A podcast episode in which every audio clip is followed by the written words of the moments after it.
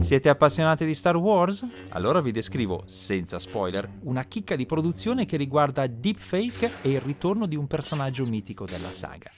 È possibile far impazzire GPS, telecamera di retromarcia e autoradio di certe automobili usando semplicemente un'immagine e senza che queste auto siano connesse a internet. E per finire vi racconto la storia a lieto fine di un tentativo di rubare le password dei conti correnti bancari. Benvenuti al Disinformatico, il podcast della radiotelevisione svizzera dedicato alle notizie dal mondo dell'informatica. Io sono Paolo Attivissimo.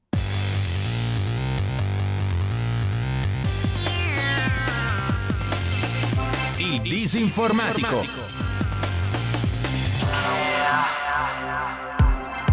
Si fa un gran parlare di automobili smart, sempre più connesse, informatizzate, e poi arrivano notizie come questa che fanno capire quanta strada informatica c'è ancora da fare. A Seattle, negli Stati Uniti, centinaia di proprietari di alcuni modelli di auto Mazda hanno perso improvvisamente l'uso del GPS e della telecamera posteriore e si sono trovati con l'autoradio bloccata su una singola stazione radio. La colpa, dice Mazda, è un'immagine che hanno ricevuto e per sistemare il problema servirà una riparazione da circa 1500 dollari. Come è possibile che il semplice atto di ricevere un'immagine possa danneggiare così tanto un'automobile? Cominciamo dall'inizio. Ai primi di febbraio 2022, vari proprietari statunitensi di auto Mazda fabbricate fra il 2014 e il 2017 hanno iniziato a segnalare sul Reddit un problema strano. Di colpo il navigatore GPS si guastava e la telecamera posteriore diventava inservibile. Il sistema di infotainment, ossia il computer di bordo e lo schermo che mostrava tutte le informazioni del veicolo, continuava a riavviarsi. Spegnere e riavviare l'auto non risolveva il guasto. C'era anche una coincidenza molto bizzarra. Tutte le auto si erano guastate in questo modo dopo che i proprietari avevano sintonizzato la radio di bordo sulla stessa stazione FM, KUOW. This is KUOW News. I'm Kim Malcolm in Seattle. L'emittente radio ha notato pubblicamente questa coincidenza, ma ha dichiarato di non avere idea del motivo del malfunzionamento. Inizialmente la colpa è stata data alla transizione della rete cellulare dal 3G al 5G, ma questa giustificazione era tecnicamente priva di senso. Poi è arrivata la spiegazione reale, che a prima vista non sembra granché sensata neanche lei. Il guasto, ha detto Mazda, era stato causato dalla stazione radio.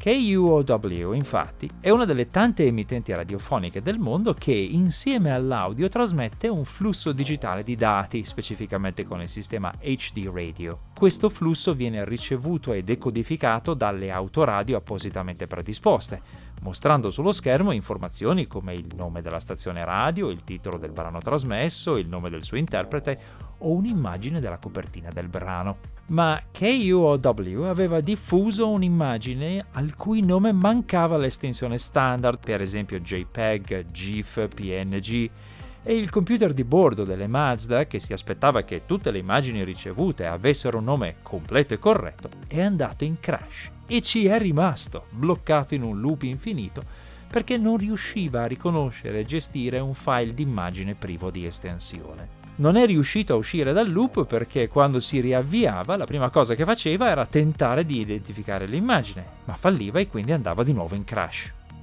Non è un comportamento molto smart. Mazda ha confermato questa spiegazione dicendo che la Connectivity Master Unit delle auto colpite da questo problema non è riparabile e dovrà essere sostituita. Questo componente costa 1500 dollari, verrà sostituito gratuitamente, ma al momento è introvabile a causa di ritardi logistici. In sintesi, ancora nel 2017, quindi solo 5 anni fa, una casa automobilistica metteva sul mercato un computer di bordo che poteva essere danneggiato permanentemente in modo fisico, mandandogli semplicemente un'immagine con un nome leggermente diverso da quello che si aspettava. Il software di quel computer era scritto così male da non saper riconoscere un'immagine se l'immagine non si presentava esattamente con il nome giusto. E non è neanche la prima volta che succede. Nel 2019 alcune Mazda erano impazzite quando i loro proprietari avevano cercato di ascoltare uno specifico podcast.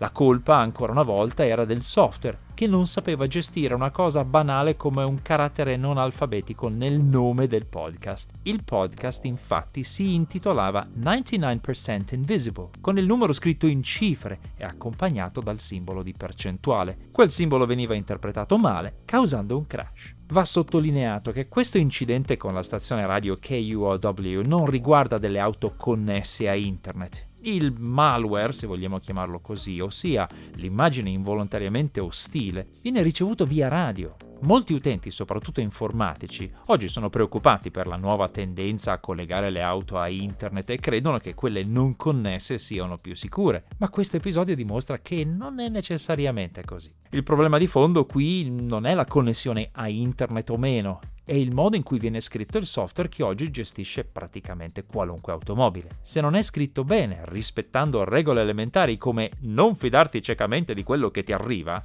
la cosiddetta input sanitization, e isolando bene le funzioni di intrattenimento da quelle necessarie per la guida come il GPS o la telecamera di retromarcia, incidenti come questo continueranno a succedere. Quasi quasi come titolo della prossima puntata del podcast scelgo apice union select username password from user trattino trattino. Se la capite siete bravi. Vediamo che succede. Se state seguendo le serie tv The Mandalorian e The Book of Boba Fett, conoscete sicuramente già una delle loro sorprese più emozionanti torna un personaggio amatissimo da tutti i fan di Star Wars e torna ringiovanito grazie alla tecnologia digitale con risultati incredibilmente realistici. Non vi preoccupate, non dirò di chi si tratta, non subito perlomeno. Ma a differenza di altri attori e attrici del passato che sono stati ricreati o ringiovaniti creando un modello digitale tridimensionale dei loro volti e poi allineando faticosamente questo modello alle fattezze attuali dell'attore o di una sua controfigura, con risultati spesso discutibili e naturali, sembra, ma non è ancora confermato ufficialmente, che in questo caso sia stata usata la tecnica del deepfake. In pratica nei deepfake si attinge alle foto e alle riprese video e cinematografiche che mostrano quella persona quando era giovane, si estraggono le singole immagini del suo volto da tutto questo materiale e poi si dà questo repertorio di immagini in pasto a un software di intelligenza artificiale che le mette a confronto con le riprese nuove dell'attore o della controfigura e sovrappone al volto attuale l'immagine di repertorio, correggendo ombre e illuminazione secondo necessità. Sto semplificando perché il procedimento in realtà è molto complesso e sofisticato e servono tecnici esperti per applicarlo bene, ma il principio di fondo è questo.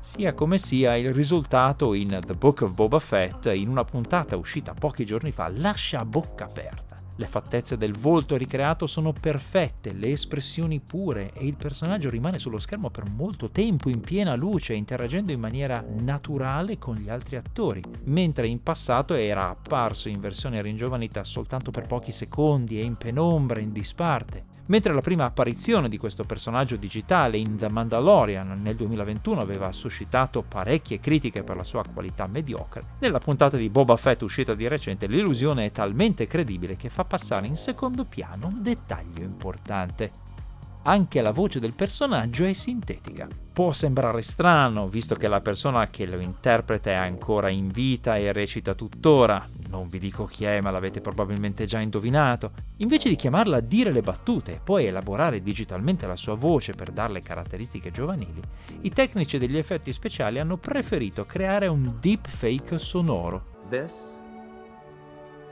is a lightsaber.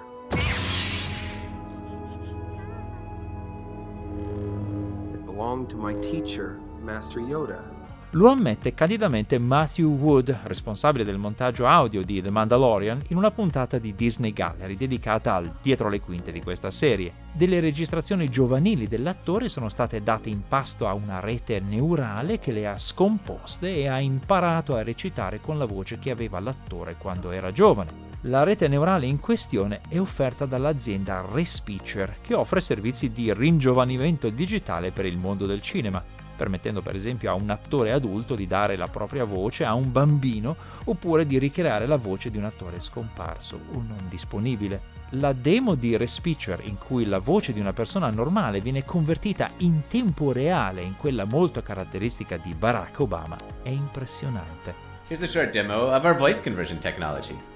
We'll be converting my voice to the voice of Barack Obama. What we've said consistently is that there has to be a political se- settlement to bring about genuine peace in the region. In The Book of Boba Fett il tono è corretto, le inflessioni della voce sintetica sono azzeccate, ma la cadenza è ancora leggermente piatta e innaturale. Ci vuole ancora un po' di lavoro per perfezionare questa tecnologia, ma già ora il risultato della voce sintetica è sufficiente a ingannare molti spettatori e a impensierire molti attori in carne e ossa che guadagnano dando la propria voce a personaggi di cartoni animati o recitando audiolibri. Ovviamente per chi ha seguito la versione doppiata della serie, tutto questo lavoro di deepfake acustico è stato rimpiazzato dalla voce assolutamente reale del doppiatore italiano. Maestro Yoda. Ma a questo punto si profila all'orizzonte la possibilità che il deepfake della voce possa consentire a un attore di parlare anche lingue straniere e quindi permetta di fare a meno del doppiaggio, con il vantaggio, oltretutto, che siccome il volto dell'attore è generato digitalmente, il labiale potrebbe sincronizzarsi perfettamente con le battute in italiano, per esempio. C'è anche il rischio che queste voci manipolabili a piacimento consentano di creare video falsi di politici o governanti che sembrano dire frasi che in realtà non hanno detto, come ha fatto proprio Respeecher nel 2019 in un caso molto particolare. Ha creato un video ambientato nel 1969 in cui l'allora presidente degli Stati Uniti Richard Nixon annuncia in televisione la tragica morte sulla Luna degli astronauti Neil Armstrong e Buzz Aldrin mettendo in bocca al presidente parole ispirate al discorso che era stato scritto nell'eventualità che la loro missione Apollo 11 fallisse. Good evening, my fellow Americans. Fate has ordained that the men who went to the moon to explore in peace will stay on the moon to rest in peace. Respeecher non è l'unica azienda del settore. Google, per esempio, offre il servizio Custom Voice, che permette di replicare la voce di una persona qualsiasi mandandole un buon numero di campioni audio di alta qualità. Funziona molto bene. Infatti non vi siete accorti che in questo podcast state ascoltando la mia voce sintetica. Tranquilli, sto scherzando. Per ora. All'inizio sembra la classica storia di phishing bancario. Un truffatore crea un sito web che somiglia a quello di una banca, manda una raffica di sms a casaccio che sembrano comunicazione di allarme di quella banca e contengono un link al sito del truffatore. E poi aspetta che le vittime che hanno ricevuto quell'SMS e sono per pura coincidenza correntiste di quella banca cadano nella trappola, cliccando sul link, visitando il sito e immettendovi le proprie credenziali di accesso ai rispettivi conti bancari. Di solito queste storie si concludono tristemente con un truffatore che svuota i conti bancari delle vittime, ma stavolta non è così. Tutto è iniziato il giorno di San Valentino, quando ho ricevuto un tweet che mi avvisava che qualcuno aveva ricevuto un sms che sembrava provenire da una banca e conteneva un messaggio di allarme. Abbiamo sospeso temporaneamente la sua utenza, si prega di compilare il seguente modulo anagrafico per riattivarla. http pay-stab.com slash relax. La persona che mi ha mandato la segnalazione non era caduta nella trappola, anche se il messaggio era confezionato in modo da ingannare con quel mittente falsificato e in modo da creare ansia all'idea del blocco del conto corrente, il link contenuto nell'SMS era chiaramente sospetto per chiunque lo esaminasse a mente fredda. Infatti pay-stab.com non sembra proprio un nome da sito bancario. Visitando il link con le opportune precauzioni ho visto che il falso sito bancario era ancora attivo e conteneva la schermata di richiesta credenziali di una nota banca italiana. La cosa era piuttosto sorprendente, dato che di solito questi siti truffa vengono identificati e rimossi dalle autorità nel giro di poche ore. Ma il bello doveva ancora arrivare. Infatti il truffatore stava ancora agendo indisturbato, raccogliendo le credenziali bancarie dei malcapitati correntisti che non si accorgevano dell'inganno. Avrei dovuto quindi allertare la banca in questione e le autorità, ma mi è arrivata una segnalazione confidenziale che ha ribaltato allegramente tutta la situazione. Una persona che chiamerò Alex mi ha segnalato che aveva visitato il sito del truffatore e ne aveva esaminato la struttura, che era pubblicamente accessibile. Si trattava di un sito che era stato creato con il il popolare software WordPress, in realtà apparteneva a un servizio legittimo, nel quale il truffatore si era inserito abusivamente aggiungendo le proprie pagine ESCA. Alex mi ha poi detto di aver provato ad aggiungere al nome del sito un nome di file usato molto frequentemente, che non cito qui per prudenza, e di aver scoperto in questo modo un vero tesoro il file nel quale il truffatore archiviava i dati immessi dalle vittime. Ebbene sì, non tutti i criminali informatici sono professionisti infallibili. Questo genio del male aveva commesso l'errore fondamentale di lasciare pubblicamente accessibile il file nel quale stava man mano registrando le credenziali delle proprie vittime. Indirizzo IP, login, nome, password, numero e CVV della carta bancaria, scadenza della carta, numero di telefono. Era sufficiente conoscere il nome di questo file per leggerlo tranquillamente con un normale browser. Ho provato io stesso immettendo naturalmente dei dati fasulli e puntualmente in fondo al file è comparsa una riga nuova contenente il mio indirizzo IP e i miei dati. Purtroppo però alcuni dei dati immessi da altre persone erano probabilmente reali e quindi ho contattato alcune delle vittime per avvisarle. Molte non erano al corrente della situazione e sono state giustamente sospettose nel ricevere la mia telefonata di avviso, nella quale ho spiegato chi ero e non ho chiesto dati personali ma li ho comunicati io a loro, ossia il contrario di quello che fa un truffatore. Ho detto cose del tipo buongiorno, sono un giornalista informatico, se lei è il signor tal dei tali ed è correntista presso la banca così e cos'ha e la sua password inizia con queste lettere, tenga presente che la sua password è stata rubata e rinvenuta in un archivio di password trafugate le conviene cambiarla immediatamente. Come sempre in questi casi non è facile raggiungere le vittime una per una e quando le si raggiunge è molto difficile spiegare tutta la situazione. Del resto, se vi telefonasse uno sconosciuto dicendovi le vostre password bancarie, come la prendereste? Per fortuna le pagine trappola sono state rimosse due giorni dopo e quindi i dati rubati oggi non sono più reperibili pubblicamente ma ne ho conservato una copia e l'ho esaminata e qui è venuta fuori la beffa. A un certo punto molte vittime si sono accorte che si trattava di un tentativo di truffa e quindi hanno inondato il ladro di dati fasulli rendendo praticamente inutilizzabile la raccolta di credenziali iniziata dal truffatore. Anzi, alcune delle vittime hanno scelto di mettere dei dati apparentemente plausibili insieme a dei nomi utente o password decisamente scurrili che non posso riferire qui, in modo da far capire al ladro che non si erano fatte ingannare. Se il ladro conosce alcuni dialetti italiani avrà trovato alcune descrizioni molto colorite delle attività personali di sua madre e numerosi suggerimenti pittoreschi su pratiche anatomicamente impegnative a cui poteva dedicarsi. Ma non è finita. All'inizio del file che conteneva le credenziali c'erano anche i dati delle prove fatte dal ladro, che includevano anche il suo indirizzo IP. Si tratta di un indirizzo IP italiano, specificamente della rete cellulare Vodafone, ho comunicato questi dati alla polizia postale italiana, che a questo punto dovrebbe avere tutto il necessario per identificare l'aspirante ladro. Una volta tanto è andata bene, insomma, ma truffatori come questi compaiono tutti i giorni, per cui conviene imparare da questi incidenti a lieto fine come riconoscere i tentativi di inganno. Prima di tutto non bisogna mai fidarsi dei mittenti degli sms perché possono essere falsificati facilmente. Poi non bisogna mai cliccare sui link presenti negli sms, specialmente se si tratta di messaggi di allarme che riguardano conti bancari o spedizioni postali o vincite inaspettate. E infine bisogna ricordare che nessuna banca seria allerterà i propri clienti tramite dei messaggini contenenti dei link o chiederà telefonicamente di confermare codici di accesso. Siate prudenti. E se siete informaticamente ben protetti, la cosa più semplice è usare per esempio browserling.com che vi offre 3 minuti di tempo su un computer remoto sacrificabile.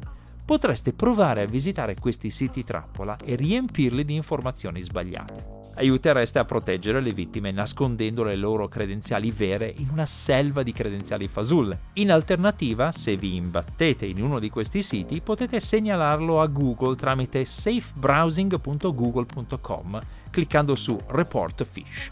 Google a sua volta allerterà gli utenti se lo visitano. Grazie per aver seguito questa puntata del Disinformatico, una produzione della RSI Radio Televisione Svizzera. Questo podcast viene pubblicato ogni venerdì presso www.rsi.ch slash il disinformatico, dove trovate anche le puntate precedenti. Questa serie di podcast è disponibile anche su iTunes, Google Podcasts e Spotify. I testi integrali con i link e le fonti di riferimento sono pubblicati come sempre presso disinformatico.info. Se avete commenti, correzioni o segnalazioni potete scrivermi una mail all'indirizzo paolo.attivissimo rsi.ch. A presto!